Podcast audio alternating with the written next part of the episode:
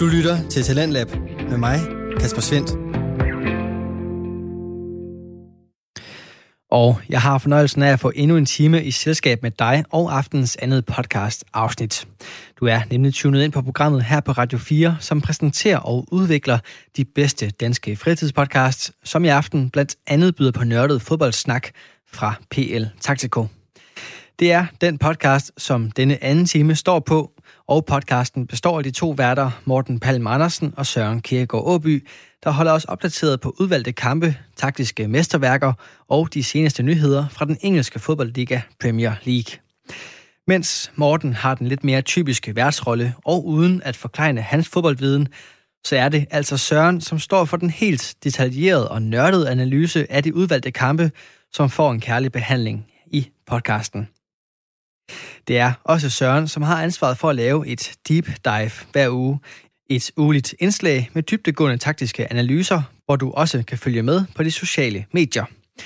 I slutningen af første time, der kunne du høre de to værter gennemgå de seneste nyheder og trends fra den engelske topfodbold, mens det nu er blevet tid til at kaste sig ud i de udvalgte kampe og de taktiske, passionerede og nørdede noter, som Søren har taget med. Dem får du her i aftenens afsnit fra PL Taktico.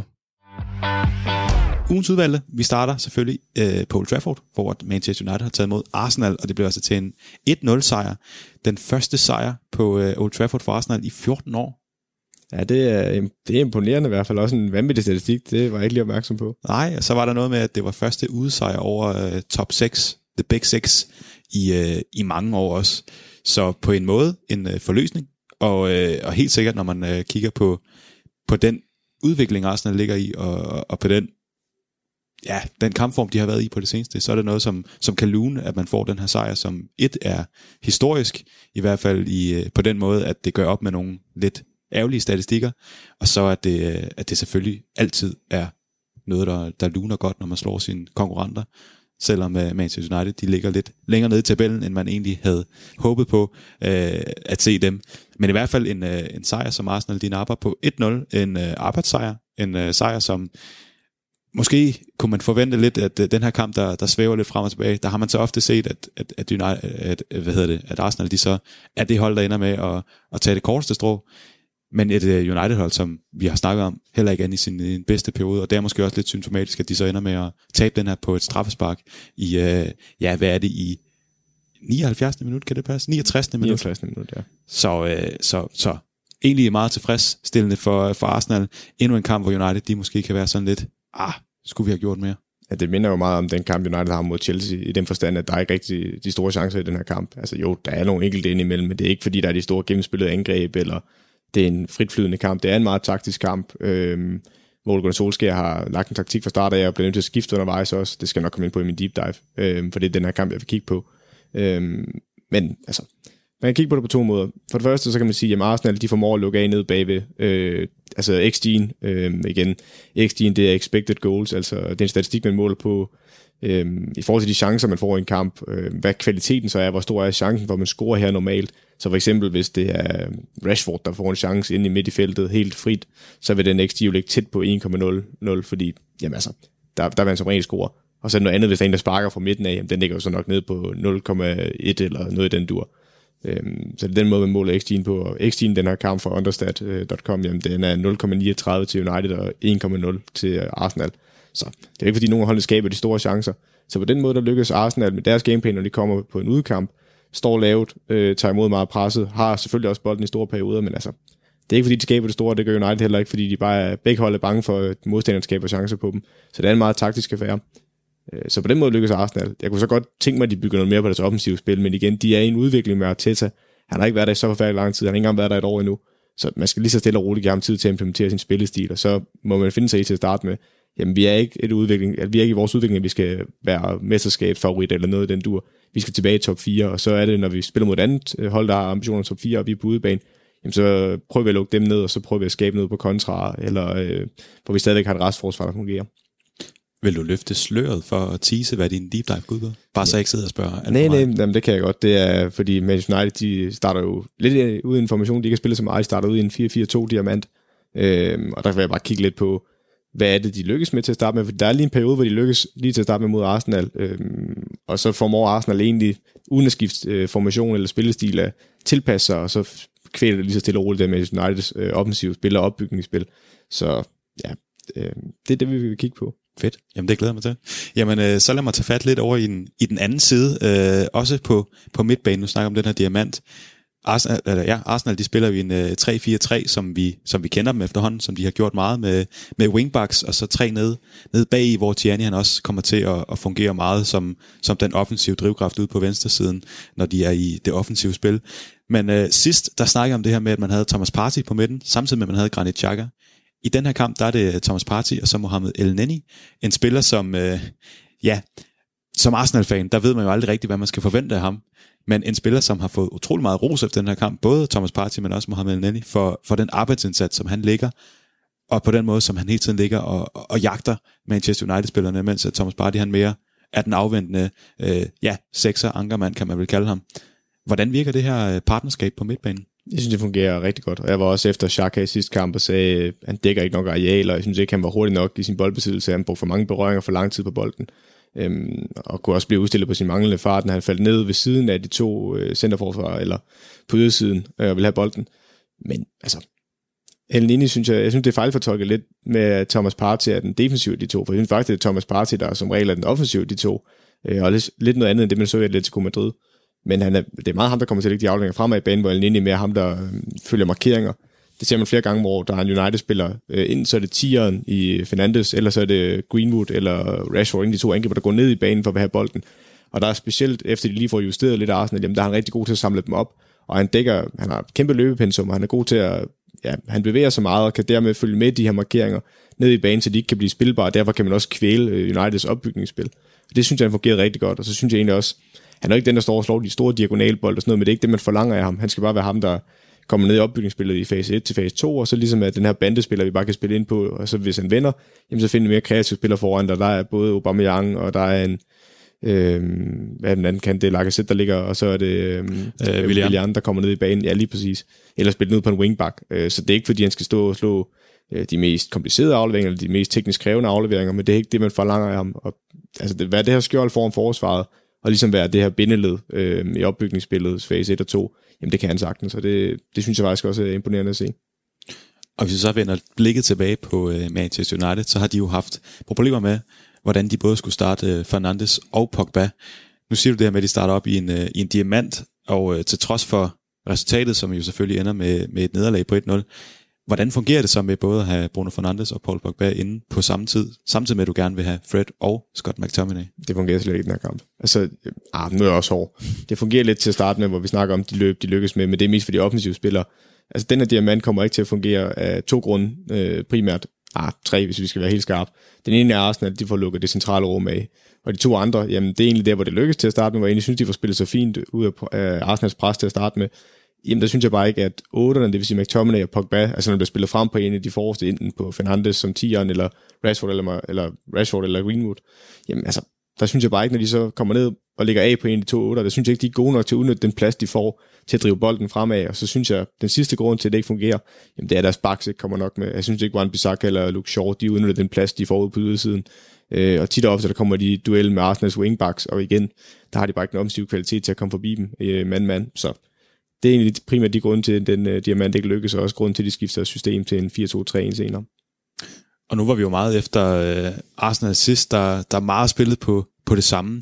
Det var, at den skulle have en diagonal aflevering ud til Tierney, og så skulle den ind i feltet. Vi ser jo et Arsenal-mandskab, der prøver at få den lidt mere ned igennem midten, og også gerne bruger Willian og hans evne til at udfordre ude på kanten. Hvad er det, det simpelthen giver lidt ekstra ud over, at man har lidt mere at spille på selvfølgelig, men at man ikke bare skal ud på Tierney og så ind i boksen, hvor vi ved, at Harry Maguire han kan stå og hætte det hele væk. Men det er faktisk ikke, jeg er ikke helt sikker på, at jeg ser det på samme måde, i hvert fald ikke i anden halvleg kan vi blive enige om, de får mere plads på midten, men det er også, de får mere plads ind på midten, fordi United skifter formation og skifter over til en 4-2-3-1, og det giver bare mere plads derinde, fordi der er deciderede kanter, der går ud, hvor vi har en Pogba, der lige pludselig ryger ud på kanten, og en Greenwood på den anden. Altså det giver bare en anden dynamik, og giver mere plads at spille op igennem kæden. Fordi i starten af kampen, der synes jeg egentlig, at der, hvor Arsenal får plads, det er nemlig stadigvæk på ydersiden på wingbacksene. Og det er primært faktisk, når de så, der vil jeg så godt komme der i møde og sige, når de så vender ind på midten, i stedet for at de slår den lange diagonal, jamen, så er det bedre, når de vender ind på midten, og så vender ud. Fordi det United egentlig gør i deres forsvarsspil denne kamp, det er, at de beder Pogba og McTominay, de to brede otter i den her diamant, til at dække wingback. Og det kan jeg lige så godt sige med det samme. Der bliver godt nok langt ud, når den så bliver spillet ind på midten, og den så bliver vendt ud på kanten igen til Bellerin eller til Saka. Og det synes jeg faktisk, at Arsenal lykkes fint med, og det er også derfor endnu en grund til, at United skifter formation. Arsenal får for meget plads på ydersiden, og så kan de nemlig spille ud på Bellerin, og så spiller videre op på Willian. Inden de får sideforskudt, jamen, så bliver der bare plads derude, de kan spille på. Og nu har du været lidt efter det her med, at de ikke United formår at sætte så meget flydende spil sammen, og så mange chancer, sat dem op. Der er også det her tremandsforsvar nede hos Arsenal med Tierney, når de selvfølgelig dækker op, Gabriel Magalhaes, som vi lærte i sidste uge, og så Rob Holding. Gabriel Magalhaes vil jeg lige tage fat i. Er det måske det bedste køb, der har været i Premier League her i sommeren? Nu sætter du mig på spidsen, synes jeg.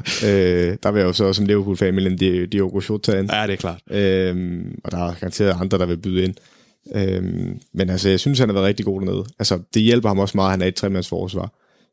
Men jeg synes, han er...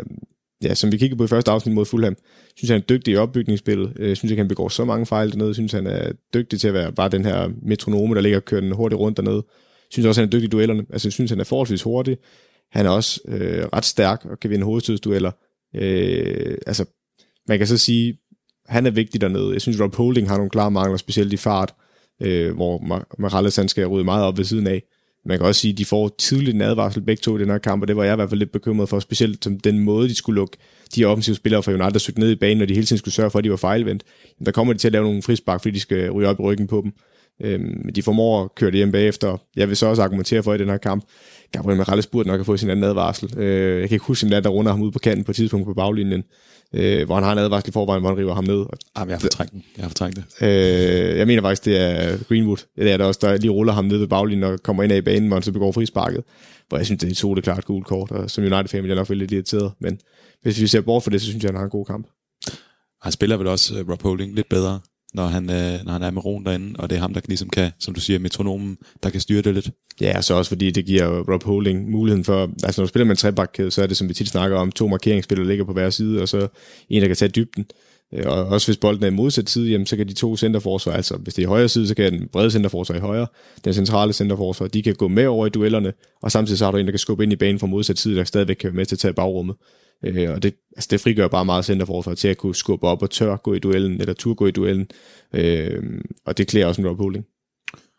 Og så det her straffespark, som ender med at blive kampafgørende. Er det klodset af Pogba, eller er det klogt af Hector Bellerin? Det er bare klodset dumt. Altså normalt så plejer jeg at sige det. Ja, jeg skulle lige til at sige, jeg havde forventet det politikersvar der. Nej, den får du ikke politikersvar, for det er klodset over dumt af Pogba. Altså jeg kan huske, han var ude at sige, at efter kampen, han skal blive bedre til at dække op og sådan noget. Men der må jeg bare sige, søde ven, altså du har været en af verdens bedste midtbanespillere, når du rammer dit topniveau. Det kan ikke være rigtigt, du ikke ved, at du skal stikke et ben ud. Og, altså, han orienterer sig jo ikke rigtigt de første omgange, og der stikker han benet ud for at nå at stoppe ham, og han ved udmærket godt, at han begået et straffespark. Og du må bare ikke stikke et ben ud på den måde, fordi de fleste hurtige offensive spillere vil se det i ben, og så bare tons ind i det, fordi jamen, det er jo sikkert straffespark, og det er også det, der sker her. Så ej, det er utroligt dumt, og det må bare ikke ske på det niveau.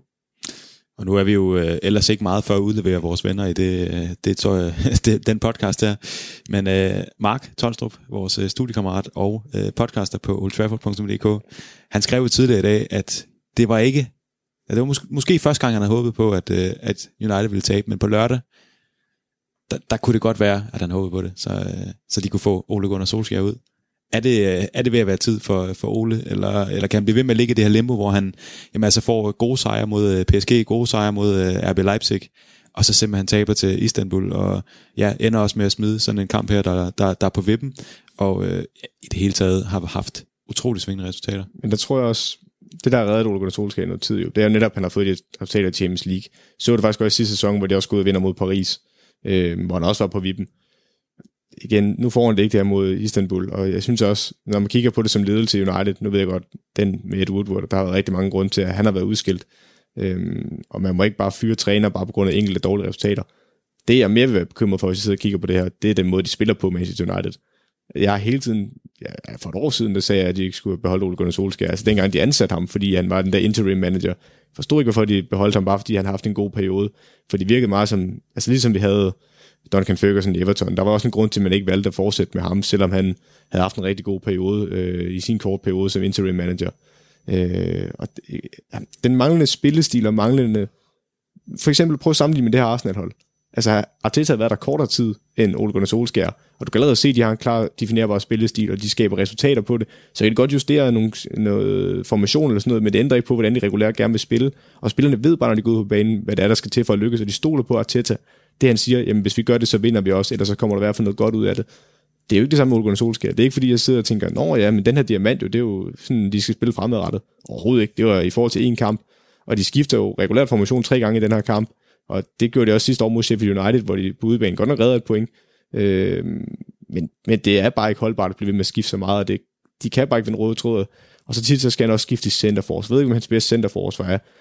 Jamen, hvem skal spille på midten? Altså, der er bare så mange spørgsmål ved det United-hold, og han har alligevel været der noget tid. Så jeg kan godt være enig om, at deres rekruttering af spillere ikke er god nok. De har ikke købt de rigtige spillere, men han har ikke fået det bedste ud af det materiale, han har. Så jamen, jeg har længe sagt, at Ole Gunnar Solskjær ikke er den rigtige mand til jobbet, og jeg ved, at der er en Pochettino, der går rundt og er arbejdsløs, og jeg har længe råbt og skrevet på, at hvis man virkelig ville Manchester United det bedste, så skulle man nok ansætte ham.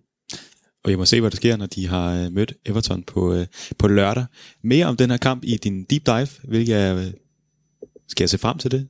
Som selvfølgelig skal jeg det, men også som Arsenal-mand skal man se frem til det? Ja, både og. Altså, jo, det er slutfase, vi når frem til. Det vil Arsenal-fans nok blive glade for, men der er jo lidt ris indimellem. Perfekt. Jamen, det er jo sådan, vi bedst kan lide det. Du lytter til Radio 4.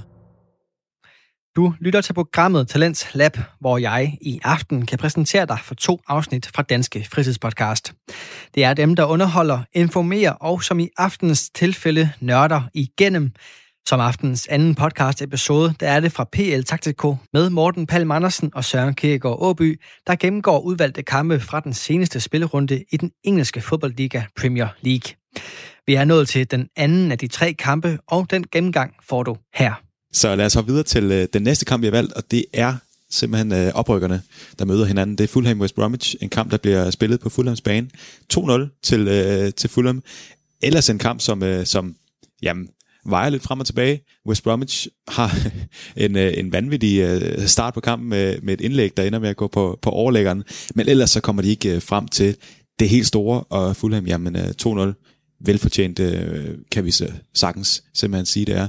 De starter ud med et flot gennemspillet mål, kan man vel kalde det. Det er det hovedstød, der går til et hovedstød, der så går i mål. Og så laver de et dejligt mål, som du fik beskrevet som, når du var på højre bak og knaldede den ind med venstre ben. Ja, det var også det, der sker her. Med støttebenet. Præcis. Jeg kan lige så godt sige det samme. Hvis man har set mig spille højre bak, så er jeg lige så et benet som Arjen Robben, og var med utrolig meget mere begrænsede evner. Så hvis jeg kom derind som højre bak, så ville jeg nok løbe hele vejen på tværs af feltet, indtil jeg kunne få plads til mit højre ben. Men nej, altså, nu vil jeg lige starte med at sige noget, og jeg undskylder på forhånd til Fulham og West Bromwich fans. Jeg kan godt forstå, hvorfor at jeg har sat de her 2 som en klare nedrykker i starten af sæsonen, fordi det var edderbank med ikke en god Premier League-kamp, det her. Der er nogle rigtig fede detaljer, vi kan snakke om. Ola Aenas mål til 2-0, det vi beskrev før med, at han går ind fra højre side, og så skærer ind til venstre ben, og bare klasker den op i... Ja, han går ind i banen, laver en 1-2, og så får han den igen, og så klasker han til den med en halvflugter op i langt hjørne. Det er et imponerende mål, og ja, det er der ikke mange, der kan lave det der. Jeg ved selv ikke, om han kunne gentage det, men det er et flot mål. Det kan vi rose. Og Fulham er også det bedste hold i den her kamp, men det siger også rigtig meget om det, West Bromwich Albion holder. Jeg hørte kommenteringen af kampen, nu kan jeg ikke huske, om der kommenterede kampen. Snakkede om, at de havde været gode i nogle kampe, og de har da også fået et resultat mod Chelsea. De har også spillet op med Everton, indtil de får et rødt kort, og kommer endda på uafgjort efterfølgende også på et frisparksmål af Mathias Pieter. Men altså, jeg kan ikke se det her hold, jeg kan overhovedet ikke se det her hold, det her Premier League-niveau. Bratislav Ivanovic nede i midterforsvaret siger også bare det hele, man henter ham ind, og han skal være startende centerforsvar. Han er oppe i årene og har været langt over sine bedste dage. Selvom man stadig er en stabil centerforsvar, så ved jeg bare ikke, om han er Premier League-niveau mere. Og jeg synes også, det første mål, nu siger du, det er et velspillet mål, det er det også i det øjeblik, Fulham får bolden. Men det er også et utroligt ringe udspark af Sam Johnston, der sparker lige ud til Anki Samina, at det er ringe sparket ud, og de formår ikke at løse situationen bagefter. Jeg synes rigtig West Brom bliver farlig i den her kamp. Altså, vi kan så også finde lyspunkter. Jeg synes, Anki Samina inde på midten, han blev rost rigtig meget i løbet af kampen. Dygtig midtbanespiller, teknisk dygtig, god til at drible og sådan noget. Han har ingen situationfornemmelse. Altså, han taber bolden virkelig mange gange, hvor han ikke bør tabe den, specielt ind på midten. Og det vil da bare straffe i Premier League bedre hold. Men den store oplevelse i den her kamp for mig, det er Tom Kearney inde på midten, 10-årrollen hos Fulham. Han spillede en imponerende kamp. Nu var West Bromwich også fornærmende dårlig i den her kamp, men den måde, han finder rum, dribler, også en dygtig afslutter og dygtig kombinationsspiller i opbygningsspillet, de små 1-2-afleveringer. Han er en fornøjelse, og altså, hvis Fulham nu ikke ender med at blive Premier League, det tror jeg stadig ikke, de gør, så vil han også være en spiller, der vil være interessant for andre klubber. Ja, og det var også et eller andet sted, det vi har snakket om sidste år med Norwich, at de havde også nogle spændende spillere, og det er jo det, Fulham de har. De er ikke det her hold, som i sig selv er særligt ophidsende, men de har nogle enkelte spillere, som er spændende at se på, og som sagtens kan, ja, hvis de var på et andet hold, jamen de vil ikke falde igennem. Men kigger man på det her West Bromwich-mandskab, som du siger, de har Ivanovic godt op i årene nede i midterforsvaret, og det er jo ikke fordi, man ligefrem kan udpege de her profiler på det hold her. Og de har altså også deres første sejr til gode. De har godt nok 3 uafgjort, den ene særlig flot mod Chelsea. Der har vi også været inde på, at det er måske Chelsea, der lige så meget smider den, som det er West Bromwich, der vinder den. Men når man laver 3 mål, så skal man selvfølgelig have ros. Men det er et hold, som stadig jagter deres første sejr, og som et eller andet sted, jamen, har de overhovedet klassen til at skulle være i den her Premier League? Nej, det kan siges så kort, det synes jeg faktisk ikke. Og altså nu, jeg forstår heller ikke, hvad det er, de prøver rent taktisk i den her kamp. Jeg kan godt se, hvad det er, de prøver, men jeg synes ikke, det giver mening. De prøver som traditionelt at rykke kanter ind, og gøre dem til mellemrumspillere, som der er rigtig populært i moderne fodbold, og så sende nogle baks afsted. Og det er også helt fint, de gør det, men jeg kan bare ikke se deres baks kvalitet nok i den her kamp til at udnytte det. Townsend får slået en masse indlæg ind, men der er ikke nogen derinde. Jeg synes, ham deres angriber, Grant, han bliver aldrig rigtig farlig og er ekstremt isoleret op det meste af tiden. Deres højre back, Furlow, jamen jeg ser ham stort set ikke hele kampen få bolden derude. Og så kan jeg også kritisere deres midtbane. Altså, Kristinovic ligger derinde, så har de Jake Livermore, der også ligger derinde. Og lige Jake Livermore vil jeg gerne holde fast i, fordi hvordan han bliver brugt i den her kamp er totalt uforståeligt. Altså en mand, der både har spillet i Tottenham og spillet et hav af kamp for West Brom, og har også spillet en del Premier League-kamp også for Hull City. Jeg vil kigge ham som udpræget 6, og måske kan du bruge ham som 8. I den her kamp bruger de ham som 8, hvor han nogle gange skubber helt op ved siden af Grant, når bolden er i modsat side, og det kan man godt gøre en 4-3-3, men er det ham, du vil have deroppe? Altså, det forstår jeg bare ikke, fordi hans offensive kvalitet er der ikke. Er det svarligt til, hvis jeg var landstræner for det danske landshold i nullerne, og så gjorde det med Christian Poulsen? Jeg forstår ikke, hvad meningen var. Er det ham, vi vil sætte i de situationer? Det virker som noget, at den gode Slaven Bilic, han har set og tænkt, det er moderne fodbold, og det er sådan, at de bedste hold gør det. Jamen, det passer ikke til det materiale, du har. Og Jake Livermore, jamen, jeg tæller ikke, han har en berøring inden for de første 25 minutter, og det er altså utrolig lang tid ind i en fodboldkamp for en central midtbanespiller ikke at røre bolden, specielt når det skulle være en kamp mod et andet hold i bunden af rækken, man gerne skulle slå. Så nej, der mangler bare så meget kvalitet på det West Brom-hold.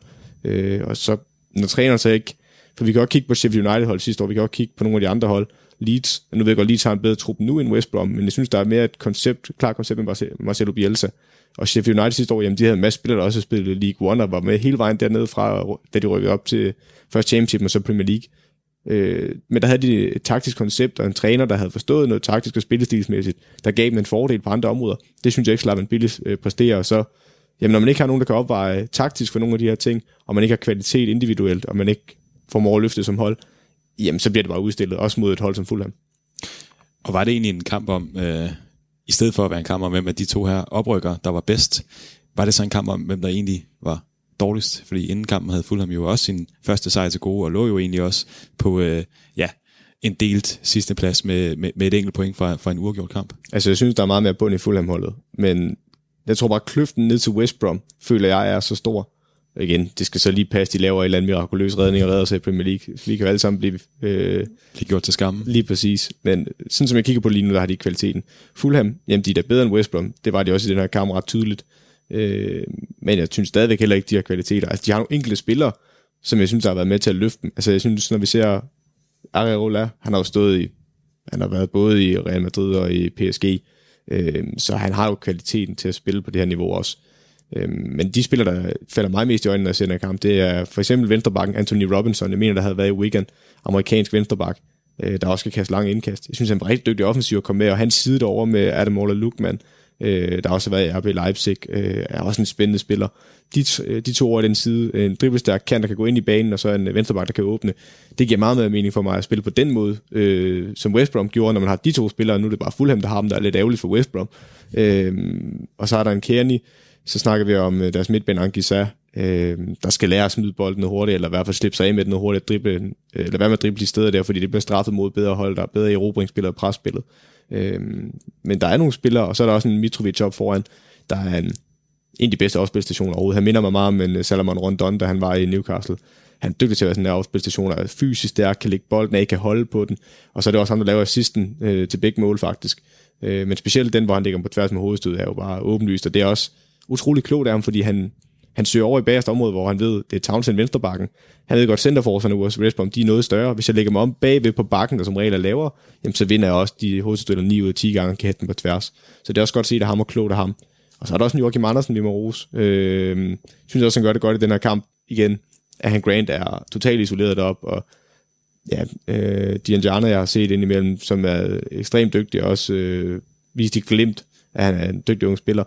Man kan bare ikke løfte, og han gør det heller ikke i den her kamp, så der kommer bare ikke noget, heller ikke for Pieter på den anden kant, og Grant, der ligger alene deroppe, jamen, så bliver det heller ikke så meget Joachim Andersen i centerforsvaret bliver testet, men jeg synes, han er dygtig på bolden, og det bliver også spændende at se ham i Premier League. Men i virkeligheden så ikke to hold, der imponerer dig sønderligt, og egentlig to hold, som du stadig forventer skal rykke ned. Absolut. Absolut. Jamen så lad os ikke dvæle mere ved den kamp, og så lad os hoppe videre til vores sidste kamp, og også rundens sidste kamp. Det er selvfølgelig Leeds mod Leicester. En kamp, som ender 4-1 til Rævene fra Leicester. Noget overraskende, og samtidig egentlig på en måde ikke. Fordi at jamen Leeds, de går selvfølgelig ud, som de gerne vil, og vil gerne gribe kampen, vil gerne spille fodbold, har også boldbesiddelsen, og Leicester, jamen de gør det, som de er gode til. De står dejligt stabilt, og sætter nogle rigtig fine kontra afsted, og så er Jamie Vardy jo bare, jamen altså, Jamie Vardy has a party. Han laver både sidste mål i den kamp her. 4-1. Det lyder meget. Det var det også. Men det var også en rigtig flot præstation af Leicester. Ja, men det er en tættere kamp, end resultatet fortæller. Altså, Leicester er klart det bedste hold i første halvleg, men Leeds får meget bedre, for det er det i anden halvleg. Det, der rammer Leeds, specielt i første halvleg, det er, som specielt når du spiller med så høj risiko, som Leeds gør med, at de vil have så høj boldbesiddelse, og de vil spille med så høj en kæde. Det er, hvis du først laver individuelle fejl herop, så koster det dig. Altså, og især mod Leicester, der nok er et af de bedste kontrahold i rækken, det er vel kun Liverpool eller Tottenham, der kan være med helt derop med de raketter, de kan sende afsted. Måske United også med Rashford og Greenwood, Martial. Men ja, altså Leeds, de spiller med stor risiko, og det er også det, der koster dem det første mål, jo, hvor det er en lang bold fra Christian Fuchs, fordi Schmeichel, det egentlig kommer efter lige til haft en kæmpe chance til Patrick Bamford, hvor det spiller så fint igennem, hvor han får en hovedstødschance midt for mål, hvor han ikke rammer den rigtigt. Han får ikke ordentlig kraft på hovedstødet, og er nok lidt overrasket over, fri han egentlig er, og hætter lige på Schmeichel. Schmeichel sætter den korte gang ud til venstre side til Fuchs, der bare smækker den op mod frimærket i Leicesters venstre side, op mod Leicesters bane, eller op mod Leeds banehalvdel. Og altså, der opstår bare en situation, hvor de ikke bliver enige om, der skal hætte til den her bold, og så Ruben Koch prøver at skære den hjem, og spille den hjem på Melier. Han prikker den bare, den blev alt for kort. Der var også noget med banen, der måske var lidt vandet og glat, og bolden måske hang lidt fast i banen, men det er utroligt dårligt, og så er det Vardy, der læser den, og så får han driblet rundt om Melier, og får spillet den på tværs til Barnes, og så sparker den ind. Og det bliver bare straffet, og jeg synes egentlig, Leicester, det var det, vi har snakket om inden kampen, Leicester, hvordan ville de gribe den her kamp an? Ville de gå ud, som Brendan Rodgers har ry for, og være boldbesiddelse og dominerende i deres opbygningsspil? Nej, de gik ud mod, ligesom mod Arsenal, deres 5-4-1, lukker de her rum ned mellem midtbanen og forsvarskæden, som Leeds gerne vil udnytte, og det var det, der kvælte Arsenal sidst, og det kvæler også Leeds, specielt i første halvleg. Ja, sådan der får du også nævnt Melier her. Han har også lidt en uheldig hold ved mål nummer 2, hvor han er jo en lang keeper, der er god til at stå i vejen for det meste, men får altså lavet en lidt uheldig anden bold, som Juri Tielemans så bare kan banke ind. Men et Leeds-hold, som selvfølgelig holder fast i det, som de skal, det, som de gerne vil, det, som Bielsa han kender. Og så et Leicester-hold, som et eller andet sted er klogere. Og som du siger, jamen, Brendan Rodgers, han kan også godt lide at spille fodbold, men han kan også godt lide at være pragmatisk, han kan også godt lide at vinde fodboldkampe. Og det er jo det, han gør så flot her. Og hvad er egentlig, hvis vi skal kigge sådan på det, kunne Bielsa have grebet det her anderledes an? Ja, for det gør han i anden halvleg. Altså, han laver nogle ændringer rent taktisk, den måde, de spiller på, de løbemønster, de laver. Jeg vil godt lige få til 2-0-målet, inden vi får rundt det hele dag. Det kan godt være enige om, at Malier måske kunne have gjort mere ved den, men det er også Ruben Koch, der fuldstændig bliver sat af. Jamie Vardy kommer fra den blinde vinkel og kommer foran ham på indlægget, og det må slet ikke ske. Jeg ved godt, han glider, men han bliver også overrasket over, at Vardy kommer i den acceleration, og der skal han jo bare skære ham af og komme på den rigtige side af ham. Så det må ikke ske. Men ja, hvis vi så kigger på hvad han kunne lave anderledes. Jamen, det er jo det, han gør i anden halvleg, Bielsa. For det første rykker han Helder Costa fra højre over mod venstre. Det er ikke så meget det, fordi han skifter Poveda ind i stedet for Jamie Shackleton, for at få en ekstra kantspiller ind, og så rykker han Jack Harrison tættere op på Patrick Bamford, så han ligger som en halv tier. Godt nok med lidt udgangspunkt stadigvæk i venstre side, men jeg synes, han ligger så tættere op mod Bamford. Det, der så sker der, og det synes jeg faktisk var ret fascinerende, det er ikke fordi, det er så meget anderledes fra, hvad andre hold gør, sådan rent spillestilsmæssigt, men den rotation, der sker mellem spillerne, er meget interessant. Så det vil sige, når bolden bliver lagt fra venstre, det skal lige sige, at Leeds, de spiller jo med to mand på midten, eller to centerforsvar, normale backs, spiller de med, ja, de ligger jo egentlig med to centrale midtbanespillere, men egentlig så er det bare klik, der falder ned, og så ligger den sidste midtbanespiller så op til de tre forreste, eller også, ja, da de så skifter over i den anden del, hvor de så har en 10'er, jamen, så ligger han til mellem 10'eren og 6'eren, og går nogle gange helt op til angriberne, som han også gjorde før. Men forskellen er, når den så bliver vendt fra venstre mod højre, og den kommer over på en højre centerstopper, eller skal til at komme derover. Så i stedet for Luke Ayling, når man normalt vil se, det man normalt vil se, det er, at kanten går ind i banen, i det her halvrum mellem modstanderens, ja, det så normalt vil være centerforsvar eller bak. Her der er det så den brede centerforsvar og wingback, og centrale forsvar. I det rum foran der vil det normalt bevæge sig ind. Og i den her situation, der er det bare Luke Ayling, der løber direkte op i stedet for at åbne bredt i banen. Så han løber op i det rum, kantspilleren normalt vil løbe ind i. Så løber 8'eren ned, det vil sige den centrale midtbane i den side for Leeds, han rykker ned i banen der, hvor bakken normalt vil stå, og så rykker kantspilleren i samme moment, så begynder han at løbe. Han løber på tværs af forsvarskæden for at tro, ind så kan han tro med at løbe dybt, hvis bolden bliver smækket hen over toppen. Det gør han ikke i de her situationer, jeg har set de fleste af, fordi Leeds eller Leicester står så langt tilbage i banen med deres bagkæde, en lav forsvarslinje. I stedet for så går han på tværs af forsvar, og så kommer han ned i banen igen, og løber ned for at modtage den der fra 8'eren af, og så kan Luke Ayling søge ud på kanten igen. Og den rotation mellem de tre spillere sker hele tiden, så hvis det ikke lige lykkes i første moment, at man spiller den igennem, okay, jamen så løber 8'eren bare op, hvor kanten er, så løber, eller 8'eren løber op, hvor bakken er, bakken søger ind, kanten søger måske ned. De der rotationer hele tiden for at massere forsvaret til at sige, okay, jamen hvad gør du, hvis jeg løber herned? Hvis forspilleren så løber efter mig, jamen så bliver der plads bagved, vi kan udnytte. Hvis den ikke løber efter mig, så kan jeg få bolden og vende. Det bliver man nødt til hele tiden at gøre mod det her Leicester-hold, der står i den her 5-4-1 og lukker det her rum ned. Hele tiden stille spørgsmålstegn ved dem, og det bliver bedre for lige til anden halvleg. De kommer ikke nok til, frem til nok chancer, selvom de så selv kommer på 2-1 ved Stuart Dallas ved den korte hjørnesparkskombination, hvor han så slår et indlæg ind og sejler hele vejen i mål. Og vi har også Pablo Hernandez, der samler et hjørnespark, eller en returbold op for et hjørnespark, hvor han laver en skudfind, og derefter sparker på træværket på trekantssamføjningen. Men derfra, der synes jeg ikke, at Leeds, de skaber nok, men de begynder at få mere antrit til at få bedre fat i kampen, og begynder også at presse Leicester. Der skal bare det sidste slutprodukt på, men de løbemændster, de laver der, det var det, der var løsningen i hvert fald, eller i hvert fald en del af løsningen. Ja, og det er jo også en af grundene til, at du siger det her med, at det er egentlig en tættere kamp, end hvad resultatet gør det til. Men hvad er en expected goals på den kamp her? Hvad siger du? Expected goals for den her kamp, som jeg kan finde, det er, fordi jeg havde rigtig mange noter til den. Ja, den expected goals hedder 1,75 til Leeds, og det er nok også en stor chance til Patrick Bamford, der har været med til at trække det op. Men altså til Leicester, der ligger på 3,08, og det er også, i første halvleg, som sagt, der laver Leeds umanerligt mange personlige fejl, altså der er flere, hvor de bare, der er en, hvor Robben Koch bare holder vendt direkte ud over sidelinjen, hvor han prøver at finde Luke Ayling, og der er Melier, der laver nogle underlige udspark. Generelt bare dårlig boldtab på steder af banen, hvor man ikke må miste den. Og det skaber Leicester mange chancer på, og så skal vi også huske, jamen Leicester scorer de her to mål, hvor den ene, specielt den første, er en total åben chance, og det er Thielemann jo også, så de ligger højt på expected goals. Det samme vil de jo også gøre, den de får i anden halvleg, hvor der også er Sigis Ynder, der bliver sendt afsted i kontraangreb og ligger på tværs til Vardy, og så får de et straffespark også. Så det vil trække op i expected goals, men de skaber masser af chancer Leicester, men det er fordi, de får plads til angreb på, de har fart at angribe på, og samtidig har de Maddison, der kommer ind, der er god til at lægge de afleveringer i dybden, det er Thielemann også. De har en Sigis Ynder, der er både i Arsenal-kampen, hvor han kommer ind og ligger en assist, og også i den her kamp ligger til Vardy. Han har et rigtig godt blik for Vardy, og forstår de her stikninger i dybden, og også selv har noget fart, og det gør rigtig ondt på Leeds, fordi de er ikke gode nok mand nede bagved, og slet ikke fart, de er hundeangst for Vardy. Og så har vi jo været inde på med det her Leeds-mandskab, at jamen, de er dygtige, og de har en god spillestil, og Bielsa, han er en utrolig dygtig træner, som der også er utrolig meget respekt for i ligaen, og også i resten af verden selvfølgelig, og at de har en klart defineret spillestil, de ved, hvordan de skal gå ud og gribe kampen an. De kommer til at lave mange mål, de kommer også til at lukke mange mål ind. Vi så det allerede i den allerførste kamp mod Liverpool, hvor de taber 4-3 i en kamp, der også er rigtig tæt.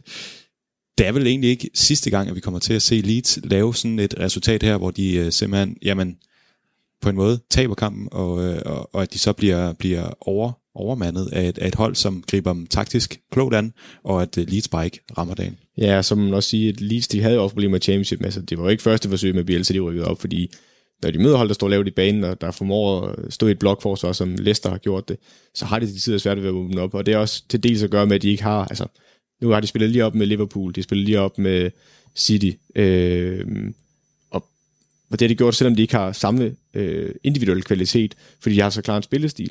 Men det er lige meget, hvor klar en spillestil du har. Altså før eller senere, der møder du bare et loft. Altså et form for loft, du ikke kan bryde igennem, før du får bedre offensiv kvalitet. Fordi når de så først står helt dernede, jamen der skal nogle gange noget ekstraordinært til. Der skal nogle gange kunne have en spiller, der kan sætte en mand. Du skal nogle gange have en, der kan sparke et eller andet vanvittigt langskudsmål ind. Og udnytte de rum, fordi jeg synes egentlig, de opnår mange af de rigtige rum i den her kamp. Så er det bare lidt beslutningerne og afleveringen og timingen i løbene, der er noget galt med. Og det er svært at pakke ind. Altså det kan du ikke pakke ind mod de bedre hold. Det er også derfor, vi snakkede om inden den her runde, jamen de vil nok, Leicester vil kunne gøre rigtig mange problemer på dem med de kontraangreb og den defensiv, de kan stå i. Det samme er det også, de taber til Wolverhampton, der også har samme opskrift. Og jeg kan godt være lidt bekymret, ikke bekymret, det er det forkerte ord, fordi jeg synes stadig, at Leeds er et godt fodboldhold, og vil slå rigtig mange hold i den her række. Men et hold som Tottenham for eksempel, kan også komme til at gøre rigtig ondt på dem, fordi Mourinho vil heller ikke have noget mod at give Leeds bolden, og så være pragmatisk og sige, jamen, I angriber os bare, så har vi Kane, der falder ned i banen og stikker Son og Lucas Moura afsted i dybden, og så må I ellers have held og lykke med det. Ja, og de har jo haft nogle imponerende resultater. De slår Sheffield United, som også er et meget stabilt defensivt hold, har selvfølgelig haft utrolig store problemer i starten af den her sæson, særligt sammenlignet med deres rigtig flotte sæson sidste år. De får en 1-1'er mod Manchester City, meget imponerende, hvor de også er ude og gerne vil gribe kampen. De taber meget smalt til Wolves, hvor de også gerne vil gribe den her kamp. En 1-0'er med en sen scoring, så vinder de hele 3-0'er over Aston Villa, og så taber de altså 4-1 til Leicester nu. 10 point efter 7 kampe. Synes du stadig, det lyder helt vildt imponerende for det her Leeds-hold? Ja, især efter det kampprogram. Altså, de har haft utrolig mange svære modstandere, de har mødt. Altså, hvis vi lige tager dem fra en ende af. Liverpool-kampen, ikke en sjov kamp. City, altså de to tophold fra sidste år. Så har du et Wolverhampton-hold, der også ligger ubehageligt til Leeds. Du har et Leicester-hold, der også ligger rigtig ubehageligt til dem. Så de har vundet nogle kampe, for så siger man, jamen Sheffield-sejren skulle de vinde, Fulham-sejren skulle de vinde, og de får altså også et point mod City, skal man også huske. Så. Og de slår Villa, der også er et godt kontrahold. Så jeg synes, det er et ganske respektabelt pointhøst, og jeg forventer, at de bliver ved. Helt klart. Og så Leicester, jamen der må vi igen sige, at de starter sæsonen rigtig godt. De har 15 point efter 7 kampe, og de ligger toer. Igen gør Brendan Rodgers det. Han gør det på en lidt anden måde, end han gjorde i sidste sæson, hvor vi var meget imponeret over, hvordan de havde det her flydende angrebsspil, og James Maddison, der var den her tier, der serverede den ene sukkerbold efter den anden. Og i år, der har de jo gjort det på en lidt mere pragmatisk måde. De slår Arsenal med enorm pragmatik, de slår Leeds her med en pragmatisk spillestil. Viser det ikke også bare, at Leicester har, nu ved vi godt, Jamie Vardy, han er jo utrolig vigtig for dem, uanset hvordan de spiller, men viser det ikke, at Leicester, de har jamen lidt flere strenge at spille på den violin, de render rundt med. Jo, men det er også en måde at se på, at de har haft skader i centerforsvaret, Johnny Evans og Syrentyk mangler de, og derfor er de blevet nødt til at eksperimentere lidt og sætte Fofana, nye centerforsvar, og så er han omgivet af James Justin og Fuchs, som der ikke er regulære centerforsvar. Man kan godt spille de her markeringsspillere i en tremandskæde. Sammen med Mark Albrighton, som vi længe har snakket, vi har også snakket om i podcasten om, kunne være en god wingback. Også i den her kamp passer det fint, fordi de mangler pilletter, og så har de Luke Thomas på venstre wingback. Altså, de har bare gjort nogle ting for at indordne sig i forhold til de skader, de har, og det er flot arbejde af Brendan Rodgers, det er godt set. Jeg vil så stadigvæk sige, at hvis Leicester går ud og møder hold, der står tilsvarende lavt mod dem, at det var ikke fordi mod Arsenal, de skabte et hav af chancer overhovedet ikke, fordi Arsenal var også respektfuld omkring det, de kunne levere Leicester, og ikke ville have kontrachancer imod dem. Men mod hold, der står lavt, der har Leicester stadig problemer, og de mangler stadigvæk den del af spillet til at kunne åbne dem op, fordi det var også det, der var problemet for dem sidste sæson. Det, den del, altså jo, vi snakker om, de har bedre offensivt flydende spil, specielt i den første halvdel af sæsonen, men den sidste halvdel af sæsonen, der havde de kæmpe problemer med at åbne hold op, og det har de også haft i den her sæson mod West Ham, hvor de får en ordentlig snit af West Ham. Så den del, altså den vi altid snakker om med de der top 4 hold, hvis du virkelig skal være et stabilt top 4 hold, og måske endda kigge lidt længere op, og måske drømme om mesterskab, så skal du kunne bryde holdene, der står lavt, og under alle omstændigheder. Den del vil jeg stadigvæk gerne se for Leicester, oftere i hvert fald. Og to hold, der har imponeret os indtil videre, og i hvert fald et hold, der imponerer os i den her kamp. Vi må se, hvordan de gør det fremover i sæsonen, og hvis ikke du har flere, du ryster på hovedet perfekt. Du sagde også, du havde så mange noter, men du har selvfølgelig også kørt det ene guldkorn efter det andet, så det giver selvfølgelig meget god mening. Men i hvert fald så var det de 3 kampe, vi havde med i dag, og de øvrige resultater, jamen, det var en 2-0 sejr til Wolves hjemme mod Crystal Palace. Sheffield United tog imod Manchester City, som forlod deres bane med en 1-0'er. Burnley tog imod Chelsea, og de vandt 3-0 Chelsea. Det har de for vane at gøre, åbenbart. Liverpool mødte hjemme West Ham en smal 2-1-sejr, som nævnt tidligere, med Diogo Jota som målscorer. Din helt store kærlighed. Aston Villa mødte hjemme Southampton, og Southampton, som nævnt, jamen, de tog derfra med en 4-3-sejr. Newcastle, de havde besøg af Everton og vandt selv 2-1. Tottenham, de havde besøg af Brighton, og de vandt selvfølgelig også 2-1. Så alt i alt en runde, der bød på lidt flere mål end sidst. En spændende runde. En runde, som ikke gør os sønderligt meget klogere i og med, at de bliver ved med alle sammen at slå hinanden. Men det er så dejligt, fordi at så har vi masser at snakke om uge efter uge. Du lytter til Talentlab med mig, Kasper Svind.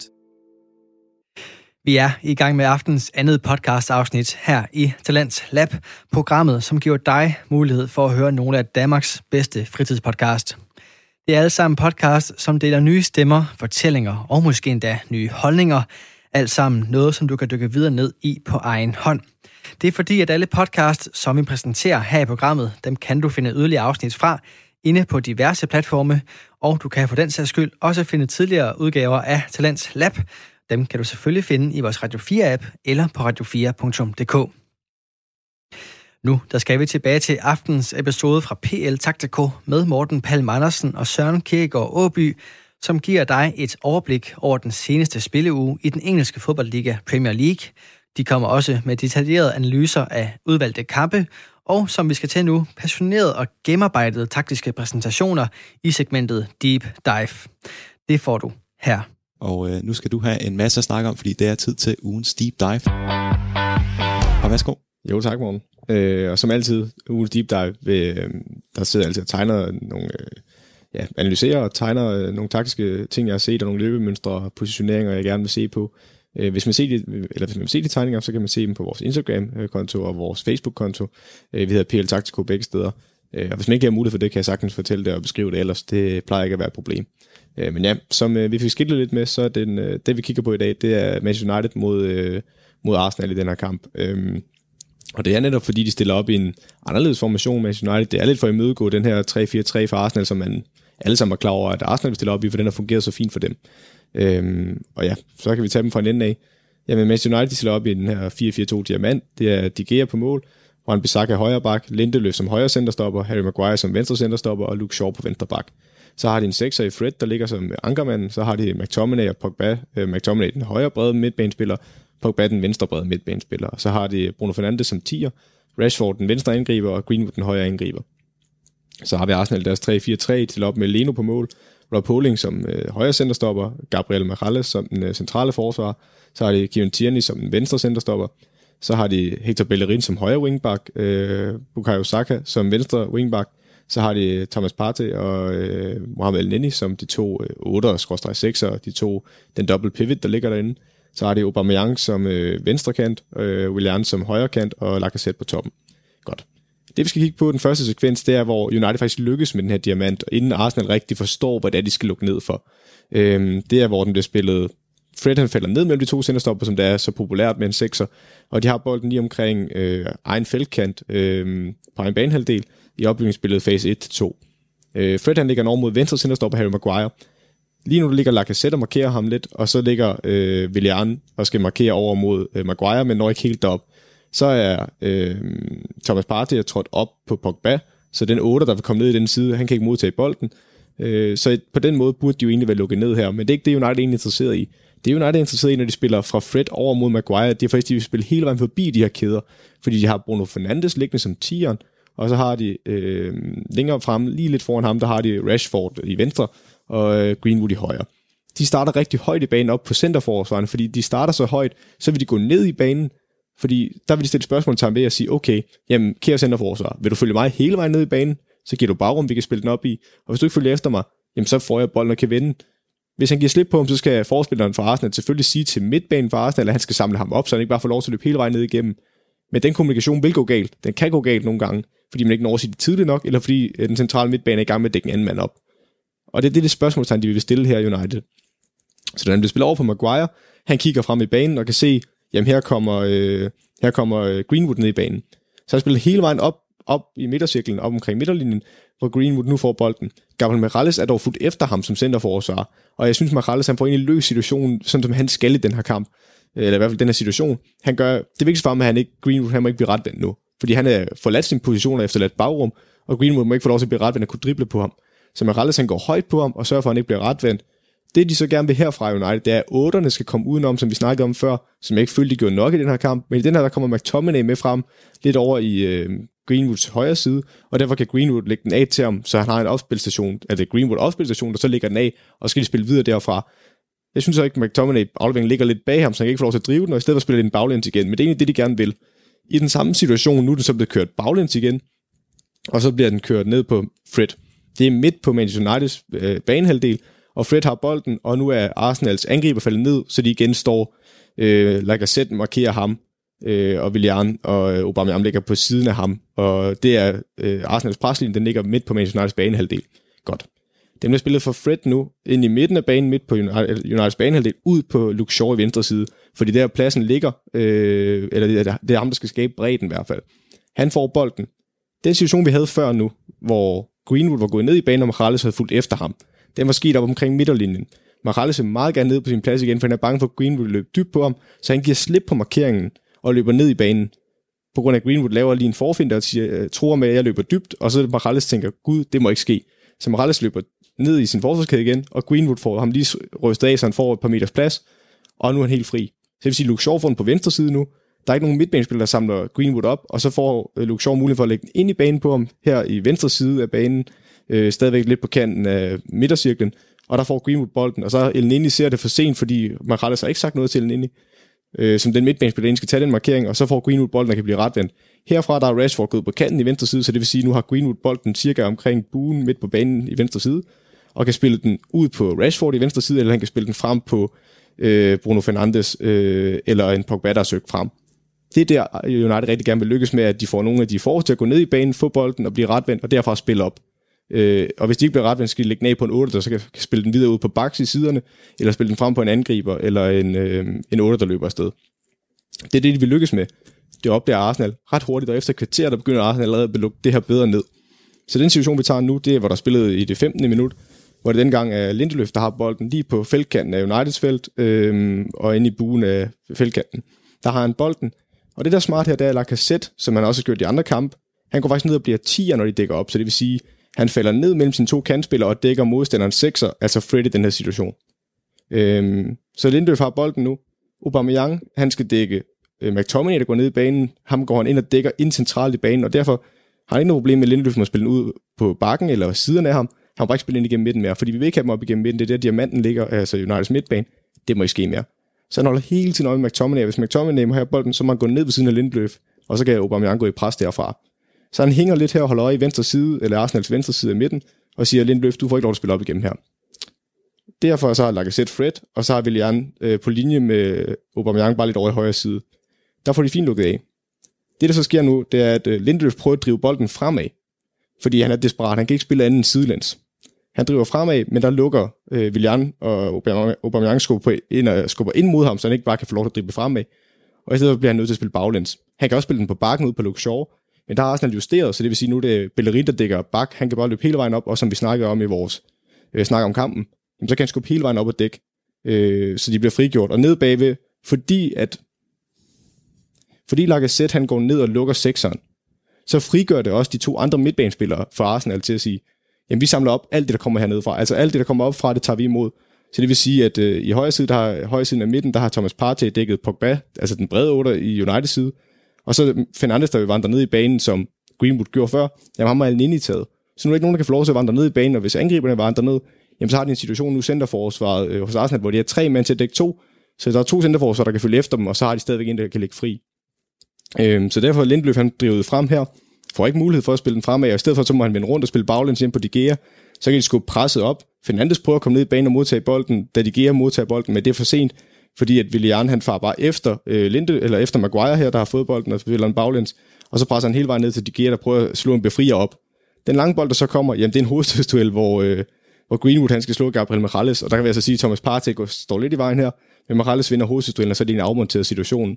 Så på den måde, der får Arsenal, hvis jeg skal sige det kort, jamen de komprimerer det centrale rum, og fordi at angriberne og kantspillerne går ned i banen og er med til at lukke den første del af midtbanen hos United, så frigør det også de 2 andre midtbanespillere til at tage imod løbende fra de 3 forreste fra United, og det frigør så centerforsvaret til at være mere fri til at tage markeringer, så der hele tiden er en, der ligger fri. Og på den måde kvæler de egentlig kampen for United, og de bliver nødt til at skifte til en 4-2-3-1 i anden halvleg, og ja, det giver så Arsenal mere plads til at angribe på. Så på den måde, der er det ikke Arsenal, der ændrer formation, men selvom de ikke ændrer formation, så ændrer de i forhold til det, United gerne vil gøre, De justerer, hvordan de skal dække op, selvom de holder den samme formation, og det viser bare, at det er et godt skolehold mod et hold, jamen der måske famler lidt med efter det.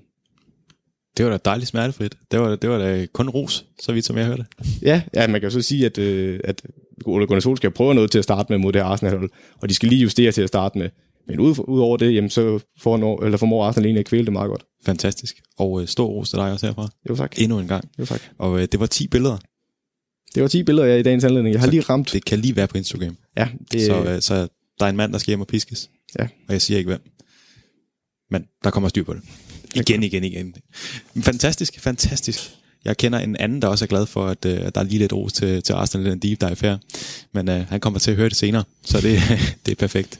Lad os hoppe videre til den sidste del af programmet i dag. Det er selvfølgelig citattabellen.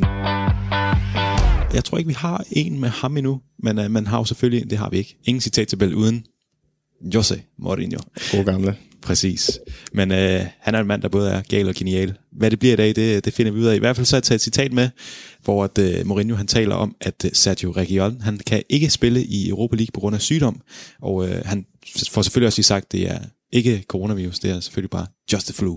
Så ingen alarm der, men han er i hvert fald ikke rejst med resten af holdet på den her Europa League-tur. Men...